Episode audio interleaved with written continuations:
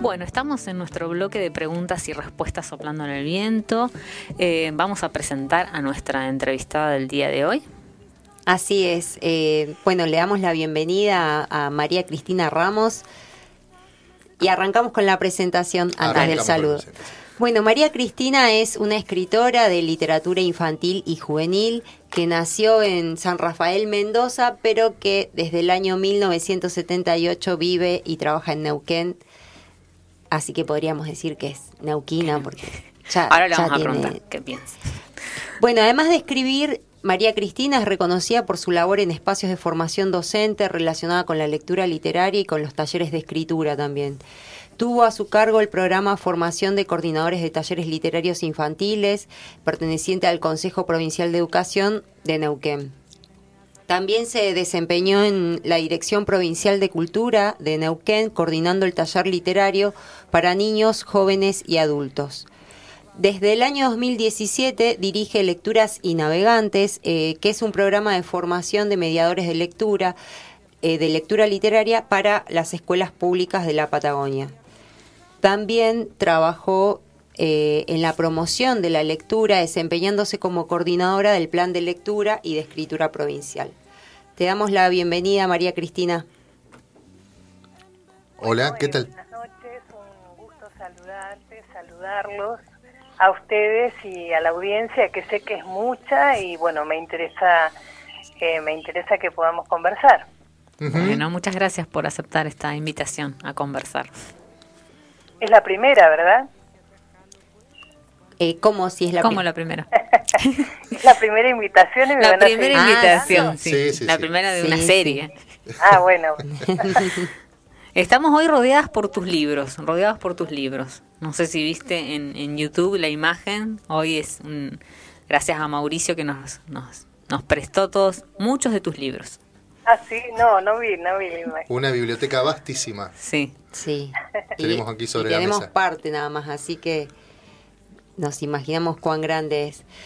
Bueno, María Cristina, eh, arrancamos con la primera pregunta. Hablábamos recién de, de tu trabajo en la promoción de la lectura y pensábamos, eh, cuando armábamos este programa, pensábamos cómo se logra romper o ampliar el canon escolar eh, sobre todo con eh, trabajos de, de editoriales que, que no son de Buenos Aires, ¿no? De, de- de las grandes editoriales que solemos conocer.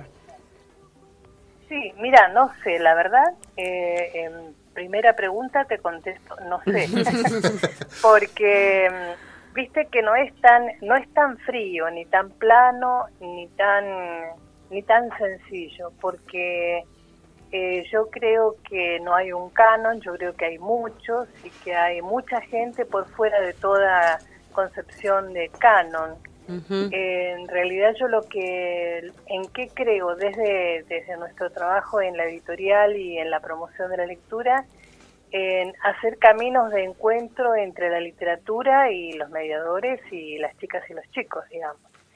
En realidad, eh, cuando para que a un chico le guste un libro no depende de la editorial, depende de que haya un enlace posible entre su subjetividad y la propuesta del libro y Sí. también entre el ambiente propicio que supo generar el mediador o la mediadora y, y en su historia personal. Yo creo que mm, entre, es muy complejo el tema de la lectura, hay muchos referentes que, que inciden en la cercanía o en la distancia de los chicos con la lectura, ¿no? Eh, por supuesto, la escuela es el ámbito ideal, eh, es, esto mm, genera una gran responsabilidad para los docentes y para las instituciones, que no nos cansamos de decir, hay que seguir asumiendo esa responsabilidad, sobre todo siempre, pero sobre todo en tiempos difíciles como estos, ¿no? Eh, de manera que, no sé, eh, yo eh, más que, fíjate que yo tengo una visión eh, muy, mm, eh, muy múltiple, muy amplia, un espectro muy desplegado en relación con qué material le gusta a la docente que elige un libro para, un libro para los chicos, ¿no? Eh, depende de su sensibilidad, depende del camino lector que haya tenido, depende de las posibilidades y de estos encuentros que a veces son programados y a veces son azarosos entre la gente que ofrece libros y, y ellos. Claro. Claro, vos ahí dijiste algo central, que es el rol de la persona que media en las lecturas, que va más allá del rol docente, ¿no? Eh, claro, eh, o sea, ojalá coincida con el, con el rol docente. Exactamente. Pero una persona, o sea, todo adulto lector que sepa que la lectura es un territorio cultural que nos implica como sociedad, todo adulto lector puede ser mediador para, para un chico, para una chica, para un joven. ¿verdad? Con mucha más razón un docente. Pero digo, es excede también, si bien, eh, digamos, el núcleo de responsabilidad está en la escuela que tiene que formar lectores, excede esto a la sociedad. En general, eh, a mí me suelen preguntar, ¿qué se puede hacer para que los chicos lean? La sociedad tiene que leer. Claro, claro. En general, los adultos tienen que leer, ¿verdad? Eh, y cuando decís leer, decís el acercamiento a un mundo cultural. El mundo cultural está poblado de arte también. Entonces, se leen libros, se va al museo, se ve una obra plástica, se va a un concierto, se escucha música. Eh, todo esto forma un, digamos, un, eh, un, un territorio, un despliegue de situaciones y de escenas que van configurando la posibilidad de un chico que, de que un chico se haga lector o no. Claro. Entonces, este, bueno, es, es complejísimo y es muy lindo a la, a la vez, ¿no? Y desafiante, ¿no? Claro, es desafiante. pero además, ¿sabes qué, Sebas? Eh, muchos docentes lamentablemente no tienen suficiente formación en lectura literaria. Eso es algo que nos falta desde hace décadas y que estamos tratando muchos de, de que de que ese vacío se pueble, pero no los chicos y las chicas mm, docentes jóvenes no siempre vienen eh, como lectores y han recibido formación específica en lectura literaria. Claro, claro, mira, te- yo te comento más o menos el detrás de escena de la pregunta que, que te hacía Fer y que había surgido el otro día en nuestra reunión, que eh, en un momento eh, mm, nos dice Clara, estos son los libros de María Cristina que más, más están presentes en las escuelas. Entonces uno se pregunta, bueno, APA, hay una autora que es de acá, que la conocemos, que es próxima, y sus libros circulan en las escuelas. Eh, y ahí, ahí fue que se nos ocurría esta, esta discusión entre lo que damos a leer, el canon impuesto, la discusión, las discusiones que atraviesan también, la, eh, que son discusiones curriculares. Eh, Claro. Pero bueno, uno no deja de sentir cierto orgullo también porque ve que gente próxima, cercana, eh, hace circular sus textos. Sí, y sabes que voy a decir algo más difícil todavía. Eh, ¿Sabes por qué circulan bastante? Porque también se vende en Buenos Aires y en otros países. O sea, es un orgullo para algunos que yo sea de acá. Para otra gente, otra gente me habla y me dice, vos vivís en Buenos Aires, ¿verdad? Claro. O sea, porque, y esto no, no es una crítica, pero digo, estamos siempre viendo mejor lo que viene de lejos. Sí, y el ¿No? centralismo, ¿no? El cen- de- de Y el las centralismo, en las pero culturales. claro, entonces, a mí me parece, o sea, eh, creo que la mayor conquista fue acá, eh, en cuanto a mis libros y a la difusión de los mismos, yo creo que la mayor conquista es acá, porque voy a otros lugares y tengo muchísima gente que, que ha leído. Eh, hace antes de la pandemia estuvimos en España y tuve un encuentro muy interesante con poetas de allá que conocen mi obra, Claro. ¿entendés? Entonces, es, es precioso, pero a la vez uno se pregunta, ojo, que en esto estamos todos, ¿eh? Ujú. Eh, esto de mirar como como como algo más más interesante, más rico y más fecundo lo que viene de afuera, porque cómo va a ser una vecina, ¿verdad? Claro, claro. Mirá, Pero acá. es, es, comple- es complejo, ¿eh? Sí, sí. Vos sabés que recién hablabas eh, y destacábamos el rol de, de- de la mediación, ¿no? De la mediación en la Sí. lectura. Y nosotros también veíamos cuando leíamos tu obra, eh, cómo vos también sos una gran mediadora entre los temas que se seleccionan en tu obra para explicarle a niños, niñas, eh, que son por ahí temas que nos cuesta abordar a quienes estamos en esos contextos de aula con chicos, chicas pequeños, pequeñas, mm, como la muerte, eh, la soledad, el horror. eh, Claro. ¿cómo, ¿Cómo decidís el abordaje de esos temas? ¿O cómo elegís esos temas? No, es, no, es tan, eh, no está tan conducido, en, al menos en mi caso, ¿no? No está tan conducido.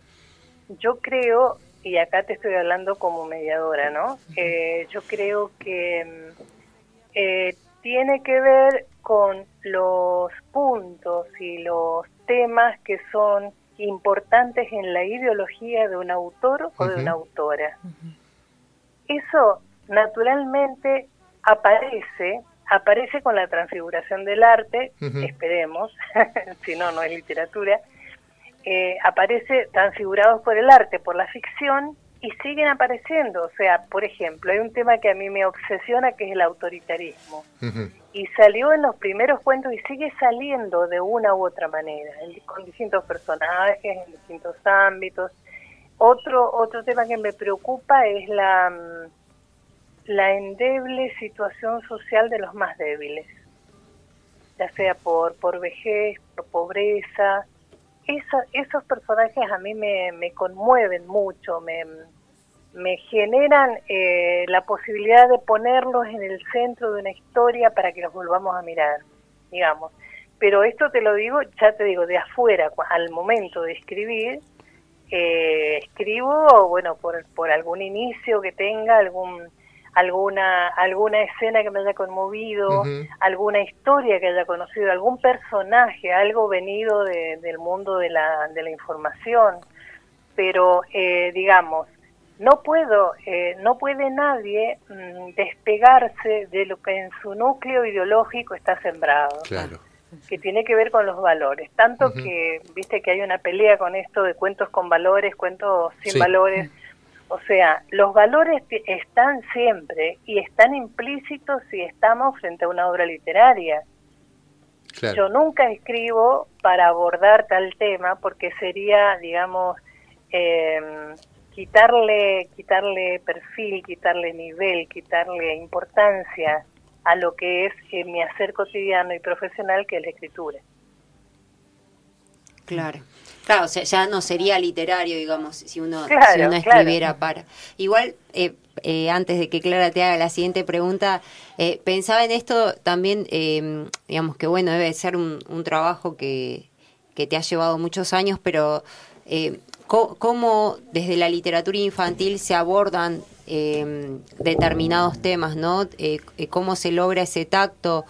Em, para poder mencionarlo, para que, pueda ser pensado eh, sin caer en, en, el golpe bajo o en, algo que pueda herir la sensibilidad de los, de los niños y las niñas. Em, claro, es, viste que es un, es un delicado equilibrio, es un, es un equilibrio milimétrico, casi invisible. Claro eh, en realidad eh, lo más importante es que quede todo connotado, que, que quede en el fondo del texto, que, que se asome levemente.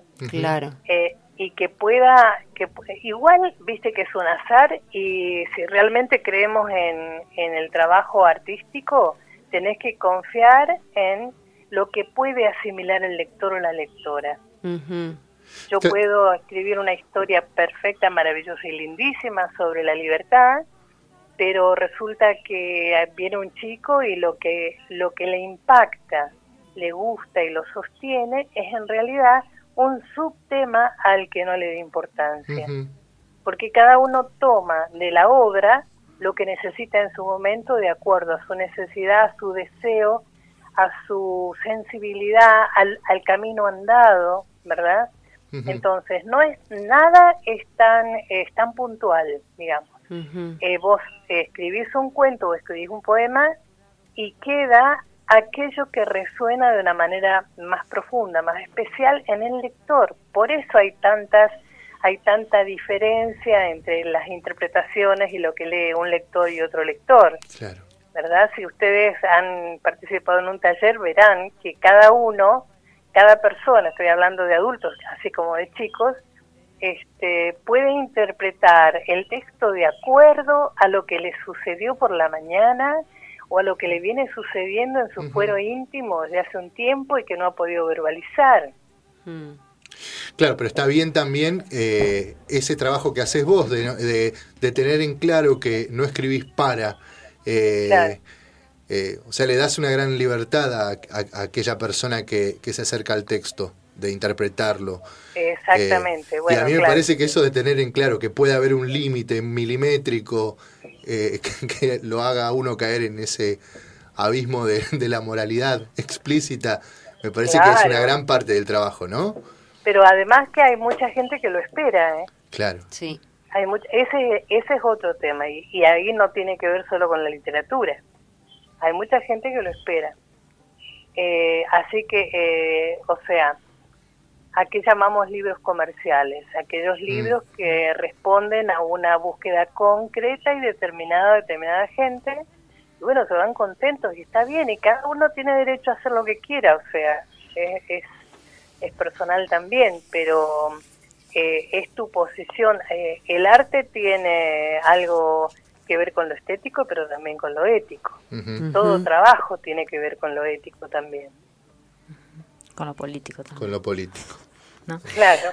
Eh, María Cristina, acá tengo en mis manos eh, el libro álbum ¿Dónde está? del cual con Fernanda nos enamoramos profundamente. Sí, sí, nos encanta este libro, eh, nos encantó. Y, y, bueno, pensamos algunas preguntas con respecto a, a este libro álbum, ¿no? Por un lado, digamos, ¿por qué habías elegido? ¿Me van a preguntar qué enseñanza deja? No, no, no, Te vamos a contar, te vamos a contar que te estábamos haciendo las preguntas anteriores. Clara me pidió un libro de este mare magnum del libro que hay acá y yo me di cuenta enseguida qué libro le tenía que dar. ¿Viste? Sí. Ay, ¿por qué? ¿por qué? ¿Por qué? ¿Por qué? ¿Por qué? A ver, si vas a tener que responder. Y no, y, creo que tiene que ver con esto que decíamos, de no, no buscar una figura estereotipada, moralizante. Mm. Y bueno, y el, el centro de, de, este libro es el lobo. Claro. es el lobo, pero es otra visión del lobo. Claro, por eso ah. pensábamos en, cómo, digamos, eh, de alguna manera, cómo se te había ocurrido romper con ese estereotipo del personaje del lobo, vinculándolo por ahí con las sensaciones que genera el proceso de alfabetización. Claro. bueno, contá un poquito el argumento brevemente, porque si no los, los, los escuchas no van a entender. Bueno, eh, este libro álbum, como decía Clara, eh, tiene como personaje eh, a un lobo que está en el bosque, que despierta ciertas curiosidades y, miedos. Mucho temor. Y mucho, temor, mucho temor, sí. y bueno, a lo largo del libro vemos que el lobo no está interesado en, en esos otros animales que tienen terror, sino que está interesado en un proceso propio que tiene que ver con la alfabetización. Y Claro, está aprendiendo a escribir y no puede. Ese es su drama. Claro. No quería, no quería decir esa parte porque no quería spoilear el libro. Exactamente, pero bueno, eh, es bellísimo. Aún sabiendo la historia, es, es un libro bellísimo y, conmovedor. Eh, ¿Y cuál era la pregunta, Fernando? No, ¿Cómo se me ocurrido? digamos, ¿cómo habías pensado en, romper con ese estereotipo del ah, personaje del nunca lobo? Pensé, ah. Nunca pensé en romper con nada. Pero bueno, ¿qué pasa? Este, varias, varias cosas. Primero que los lobos me encantan.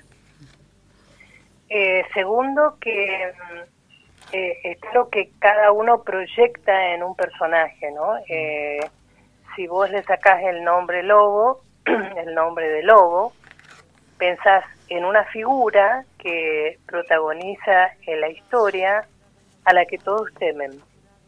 Una figura que hay que mantener lejos porque eh, corres riesgo si te acercas, eh, una figura que no se entiende del todo. Entonces, ¿a qué me refiero? ¿Me refiero a un lobo? ¿Me refiero a un, a un chico de una villa? ¿Me refiero a una persona diferente? ¿A quién? O sea, todo, todos esos eh, perfiles pueden caber en esta personificación del lobo.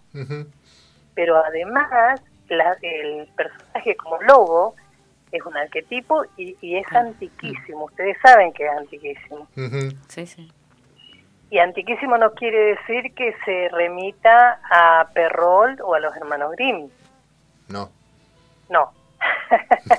antiquísimo quiere decir que aparece ya en la civilización etrusca, que son los anteriores al, a los romanos, aparece en su mitología y aparece en la mitología de los ligures de, Italia, de Liguria, ¿no?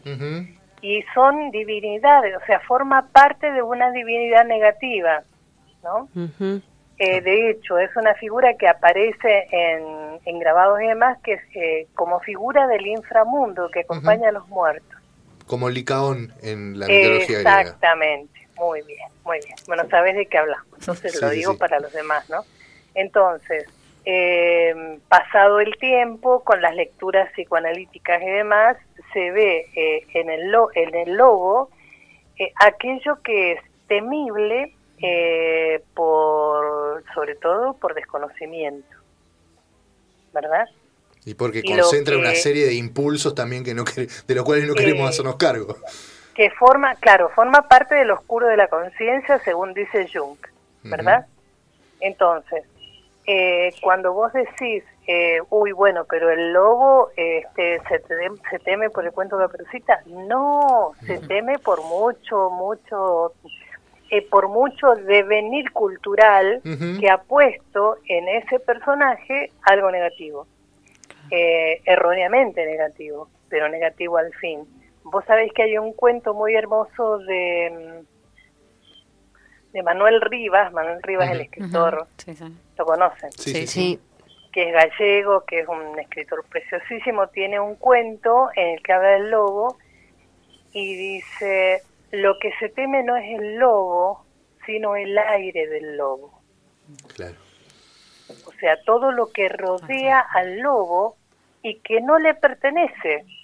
En realidad le pertenece a lo que al entorno que ha construido alrededor de esa figura determinada cosa temible. ¿verdad? Lo que le ha Si sido no, hubiera. ¿Cómo? ¿sabes? Lo que le ha sido endilgado al lobo. Exacto, porque si no, no se entiende que tenga eh, apogeo en estas tierras que no tienen lobo. Claro. claro. claro. Viste, acá se teme más al puma, o sea, realmente como peligro para las eh, para los piños y demás, el puma, eh, el zorro por ahí y no el lobo. Pues entonces, ¿de dónde viene? Viene de mucho más atrás. Claro. Entonces, eh, primero que me encanta esa figura del lobo y, mm, y me da, me, me dio ternurita. Primero que empecé con el temor, viste que empieza hablando del temor de los demás, el Ujú. libro. Y el lobo en otra. Y el, el lobo en otra y el lobo escondido, pobrecito, porque bueno, Claro. Claro. Entonces, eh, es un libro que llega mucho a docentes y a chicas y chicos. ¿Por qué? Porque ¿quién no se ha escondido con vergüenza alguna vez que no pudo hacer algo? ¿Quién Sí. no ha tenido ese temor de ser puesto en evidencia porque no le sale algo que le tendría que salir? Supone que le tendría que salir bien, como es escribir, ¿no? Sí. Eh, y además porque tiene ese mm, ese ese avance moroso hacia la conquista de las letras difíciles. Eh, de la que son testigos testigos las maestras y los maestros no o las madres y los padres cuando ven a los chiquititos con el lapicito apretando la mano para poder escribir Sí. es de una gran ternura esto Sí, sí, sí. y fíjate lo que les pedimos a los chicos que todavía no manejan la mano, y es que entren al, al mundo letrado. Eh, es un esfuerzo eh, titánico que hacen los chicos. Entonces, por suerte, existen maestras y maestros, mediadores, bibliotecarios, que cumplen el rol eh, que en este caso, viste que en el- la historia está la maestra libre y las amigas ovejas, que serían los Sí. compañeritos, ¿no? Sí. O sea, cómo el grupo puede acompañar al, al, al que está sufriendo, al que le cuesta, a conseguir lo que quiere, ¿no? Hay también, si yo lo miro de afuera, hay también una valoración, valoración del entorno grupal, Claro. Sí. eh, de lo que sostiene del mundo adulto en relación con los chicos. Hay todo eso, pero no lo pensé cuando lo estaba escribiendo. Lo escribí, me divertí mucho, me encantó Sí. y me encanta que tome eh, sopa sopa de arroz. Con- eh, ¿Por quién está ilustrado? Ilustrado por María Huernica. María Bernique, que es Bernique. una gran ilustradora argentina, eh, que es un trabajo preciosísimo con, con este libro. Tiene una gran ternura ese lobo. Sí. Es cierto. Ese lobo caminando por como eh, parecen renglones por donde camina Ay, el- ¿viste? Claro. Bueno, ¿viste? Claro, y cómo atraviesa la cola del lobo toda la página Sí. al Claro. inicio, ¿no? Como una sombra. Sí. Es muy bueno. Es un, es un lindo regalo. Sí. Así que si quieren Se hacerme consigue un la editorial regalo. Ruedamares. Sí, Bueno. sí, ya nos dijo Mauricio y nos, nos comentó todo. Después le digo. Qué bien. Bueno, María Cristina, ¿te parece que hagamos una pausa eh, musical y seguimos Dale. con la entrevista después? Dale.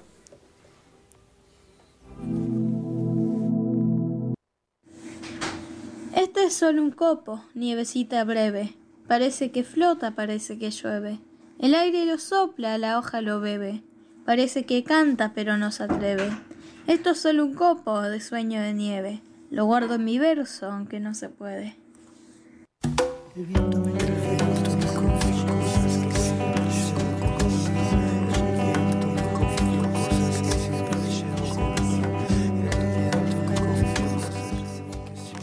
Bueno, empezamos con la segunda parte de la entrevista. Clara, ¿nos querías decir a qué libro pertenece? Bueno, recién escuchamos un audio de De Serena Aguayo, Serena una lectora ya habitué de Tres Liternautas y de Radio Megáfono. Es cierto. Y el, el poema que leyó, que se llama Nieve, sobre el que ahora vamos a hacer un- algunas, con algunos comentarios, pertenece al libro que vamos a sortear hoy, que se llama Dentro de una palabra de María Cristina Ramos. Ujú. Bueno, seguimos con la segunda parte.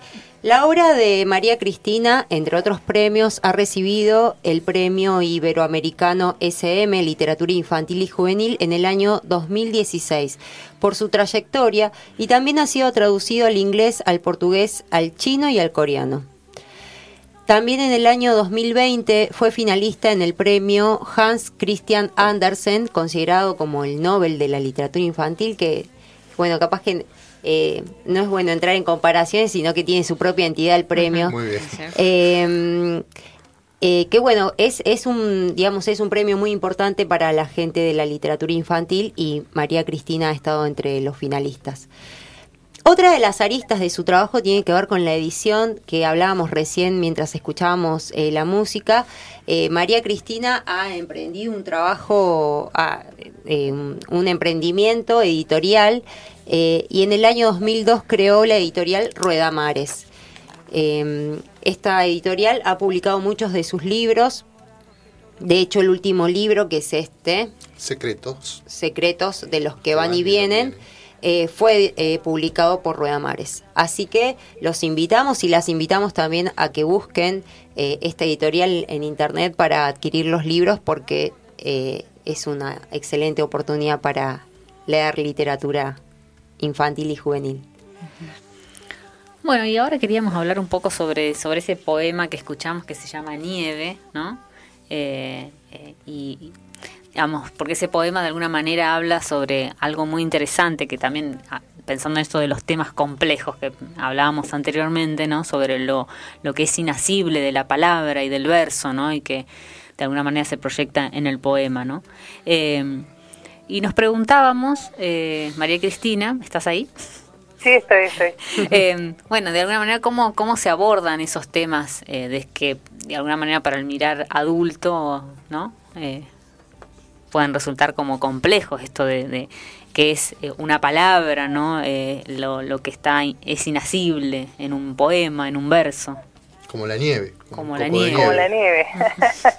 Mira, en realidad lo que pasa es que mm, es inasible, pero eh, la poesía es toda una estructura que no solo tiene sentido, sino tiene estructura musical, estructura rítmica, tiene una serie de pausas que la sostienen y le y enmarcan esa intangibilidad también, ¿no? O sea, esa sería la diferencia entre un, entre lo poético y el texto en verso y nada más.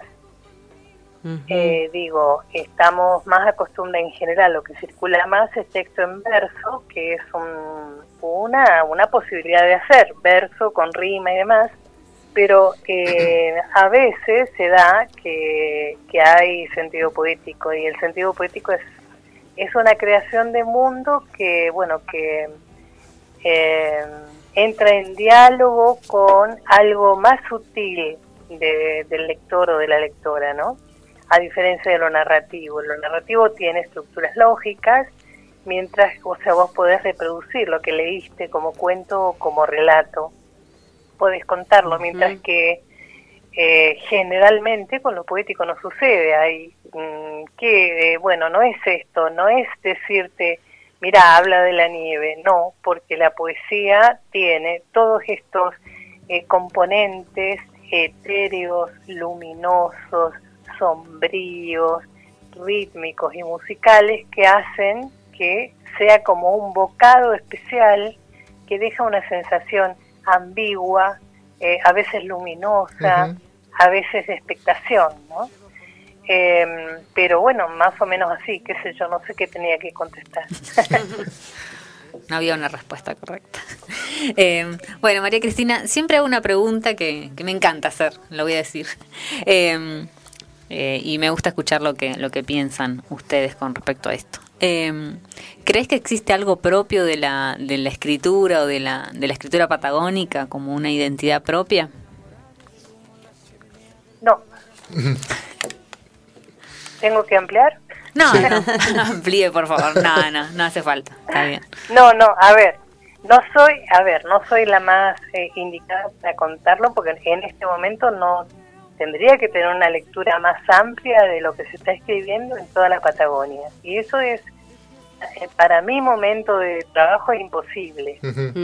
Eh, a mí la literatura que me interesa, patagónica o no, es una literatura que tenga envergadura, envergadura de arte, envergadura poética, eh, donde esté, si querés, lo político, pero sin olvidar lo humano, donde esté una, un horizonte de mundo que haga posible que llegue a gente y que esa gente se sensibilice y que esa gente puede ser de Chubut, de Tucumán, eh, de Galicia o de Italia. Digo, a mí me gusta la literatura eh, patagónica em, en la medida, de cualquier lugar, en la medida en que tiene un núcleo que es importante para el ser humano. Bien. Entonces, puedo, me encanta que haya, si encontrás un poema patagónico que tenga paisaje, pero que tenga todo eso que dije antes, yo feliz. Pero lo, lo digamos, eh, le tengo miedo al localismo. Al abuso del color local. a valorar las cosas porque son nuestras. No, lo que yo valoro lo que sea bueno, sea nuestro. Y además ese del nuestro, donde termina, digamos, ¿no? Claro. Es una forma de no ser de nadie también. Claro, claro, o sea, es así, digamos. Eh, pero por supuesto la literatura tiene distintos tonos, distintos colores, distintas intensidades y tiene que haber para todo el mundo. Yo te contesté por lo que yo eh, yo eh, recibo y valoro, ¿no? No tiene por qué ser siempre así. Para otra gente será otra cosa. Muy bien, nos ha gustado mucho la respuesta.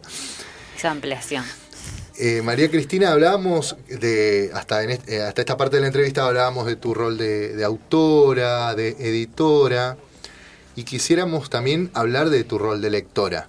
Y te queríamos bueno, preguntar... Yo antes, espera, espera, que le, te interrumpa porque antes, antes dijeron que la, literatura, la editorial publicaba para niños y jóvenes.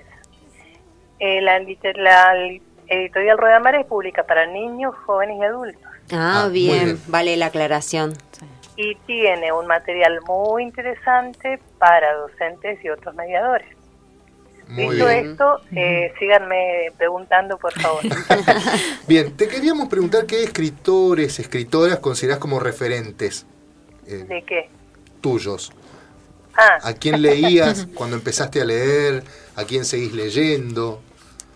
Y mira, a mí me gusta mucho la gente, los escritores latinoamericanos, eh, los españoles. Yo viste que yo estudié profesorado en letras, de manera que que crecí leyendo, desde antes incluso estudiar letras, eh, en mi escuela secundaria yo leía mucho y con mis amigas nos intercambiábamos, transcribíamos poemas y nos regalábamos esos poemas. ¿De quiénes eran? de García Lorca. Claro, claro. De García Lorca, de Neruda, más adelante de Miguel Hernández, más adelante de León Felipe, ¿verdad? Eh, y más adelante de Vicente Alexandre, ¿no? Eh, por ahí anduve, eh, pero también anduve en la narrativa, eh, todo lo del boom latinoamericano y de ahí para acá algunos que quiero más que otros, ¿no? Eh, me gusta mucho la poesía chilena, hay unos autores chilenos que me encantan, que seguramente ustedes conocen, como Jorge Teguer, eh. Oscar Hahn, eh, bueno, eh, a Pablo de Roca no lo he leído tanto, Neruda sí, Neruda casi todo y algunas partes no. Eh, vuelvo a leer a Vallejo de vez en cuando, cuando no creo en muchas cosas. Ah, me acabas de Este, tocar el alma. Bueno, me, me encanta Juan Rulfo y me encanta Horacio Quiroga. Mirá lo que estoy diciendo. ¿Por qué? Porque cuando leo mucho eh, no estoy muy conforme con lo que circula casi masivamente en la actualidad. No me nutre. No me nutre porque vengo de Rulfo, Claro, porque vengo de Daniel Moyano, de Vallejo. de Héctor Tizón, de Vallejo, ¿verdad? Entonces necesito algo más fuerte que no es lo que se estila ahora. Claro. Eh, eh, lo lamento, pero es así para mí, ¿no? Este, y lo que te decía de Quiroga y de Rulfo, cuando estoy necesitada de estructura narrativa, vuelvo a leer a Quiroga, Claro. Porque Quiroga, eh, al igual yo lo comparo también con, con Vallejo, Vallejo se va al hueso, ¿viste? Eh, Quiroga tiene unas estructuras narrativas que sostienen mundos, Ujú, escribe cada vez mejor, como dicen, ¿no? Como, como Eh, Gardel. Y, como Gardel, claro. Este, y bueno, y por ejemplo, otro narrador que me encanta es el que yo mencioné recién, Emanuel Rivas. Manuel Ah. Rivas. A nivel de cuentos, a mí me interesa más el cuento que la novela. Los Eh, libros arden de- mal. ¿Cómo? Los libros arden mal, citábamos en algún programa, creo, de Manuel Eh, bueno, por ejemplo, tiene una, anto- una, un libro de cuentos que se llama Las llamadas perdidas. Sí, No sé si lo conoces. sí, sí, sí. Bueno, eh, ese cuento me hubiera encantado poder publicarlo en Redamares. Incluso hablé con él acerca de uno de los cuentos que nos encontramos en España. Y Qué bueno, no, con- no terminamos de concretar, pero digamos, es un tipo fantástico Sí. y es el tipo de es el tipo de, de cuento que yo creo que que despliega eh, una serie de cuestiones que tienen que ver con lo humano y con y con aquellas cosas que no se pueden decir no, que no son frecuentes que se expliciten. Él no lo explicita pero habla de los temas no este me encanta. Bueno, compartimos Y- entonces la fascinación por Manuel Rivas y los lobos. ah pero claro seguro. Bueno eh, el cuento que te digo creo que es el que se llama la confesión. Ujú. En la confesión eh, hay, ahí habla de los lobos, Eh, pero además habla de los lobos porque hay un lobo de verdad que es un, un cura abusador. Claro. Digamos. Bueno, Si, si vamos a hablar de, de peligros, vamos a hablar de peligros, Claro. no de lobos. De peligros este, reales. Peligros reales. Y hay un cuento ahí, no sé si vos te acordás, un cuento que se llama La Mirona. No, no lo recuerdo en este momento. Bueno, eh, tarea para el hogar, vayan a leer. Voy a buscar en mi biblioteca entonces. es una hermosura. Bueno, y después hay eh, hay gente, bueno, sí, exi- no me gusta nombrar porque porque siempre te queda gente que no nombras, ¿no? Queda Me gusta este Felisberto Hernández, me sostuvo durante mucho tiempo eh, y bueno, y lo asocio con lo que escribió eh, Daniel Moyano en Libro de Navíos y Borrascas, porque Ajá. es una narrativa atravesada por lo poético. Ujú. No sé si leíste Navíos y Borrascas. No, no lo leí. Bueno, es un cuento que escribe. Me queda. Te ¿Eh? vas con mucha tarea hoy, Seba. No, no, pero además, ¿por qué lo comento? Porque es un libro en el que Daniel, que Daniel Moyano escribe a partir de la experiencia del exilio. Ujú.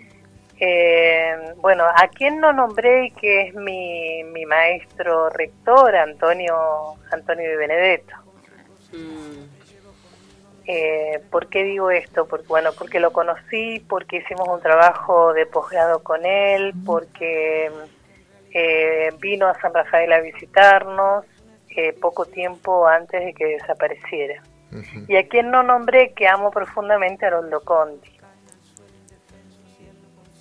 Bueno, un montón de lecturas para, para, para hacer también para nuestro público que ahí espero que haya estado anotando.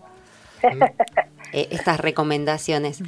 María Cristina, queríamos mostrar antes, eh, bueno, o comentar también, eh, ya que mencionaste que, que, hay muchos libros para docentes, el libro La Casa del Aire, que es un libro sobre talleres literarios. Acá nosotros tenemos en nuestras manos eh, el que es para todos los niveles, pero sabemos que hay otras dos publicaciones. Claro, claro. se trata de una colección. La primera, claro. que se está reeditando ahora, uh -huh. estamos ya eh, viendo la última galera y se va para imprenta la semana que viene, reeditamos La Casa del Aire Literatura en la Escuela para inicial y primer ciclo, Ajá, para mediadores. Sí. Eh, después viene La Casa del Aire para segundo y tercer ciclo, y el tercero es el que vos tenés, que claro. es de taller de escritura, taller literario para todos los niveles. Sí. Es un material que están dando muy bien. Eh, eh, donde junto, bueno, lo, el amor por la literatura con la experiencia andada en, en aulas, claro. que, que, marca marca bastante la diferencia, ¿no? Este, eh, yo tengo eh, tengo especial alegría en compartir eh, la experiencia docente en relación con la literatura con maestras y profesores porque siento que es lo que más sé y lo que puedo compartir. Ajá. Yo creo que si alguien avanza y se forma en algo, eh, su obligación es devolver. Y mi forma de devolver es procurar que la escuela sea cada vez mejor y que sea para todos. Bueno. bueno, María Cristina, ha sido un placer escuchar. Antes de despedirla, vamos a escuchar un audio lo escuchamos, me parece, después, después, de, después ah, de, de, Bueno, María Cristina, ha sido un placer que nos acompañes en esta conversación sobre tus libros y sobre tu rol como mediadora. Muchas gracias bueno, por... Muchas gracias por la invitación, chicos, y nos estamos escuchando. Bueno, bueno. gracias a vos, un abrazo, un abrazo. Y un cariño. Un abrazo.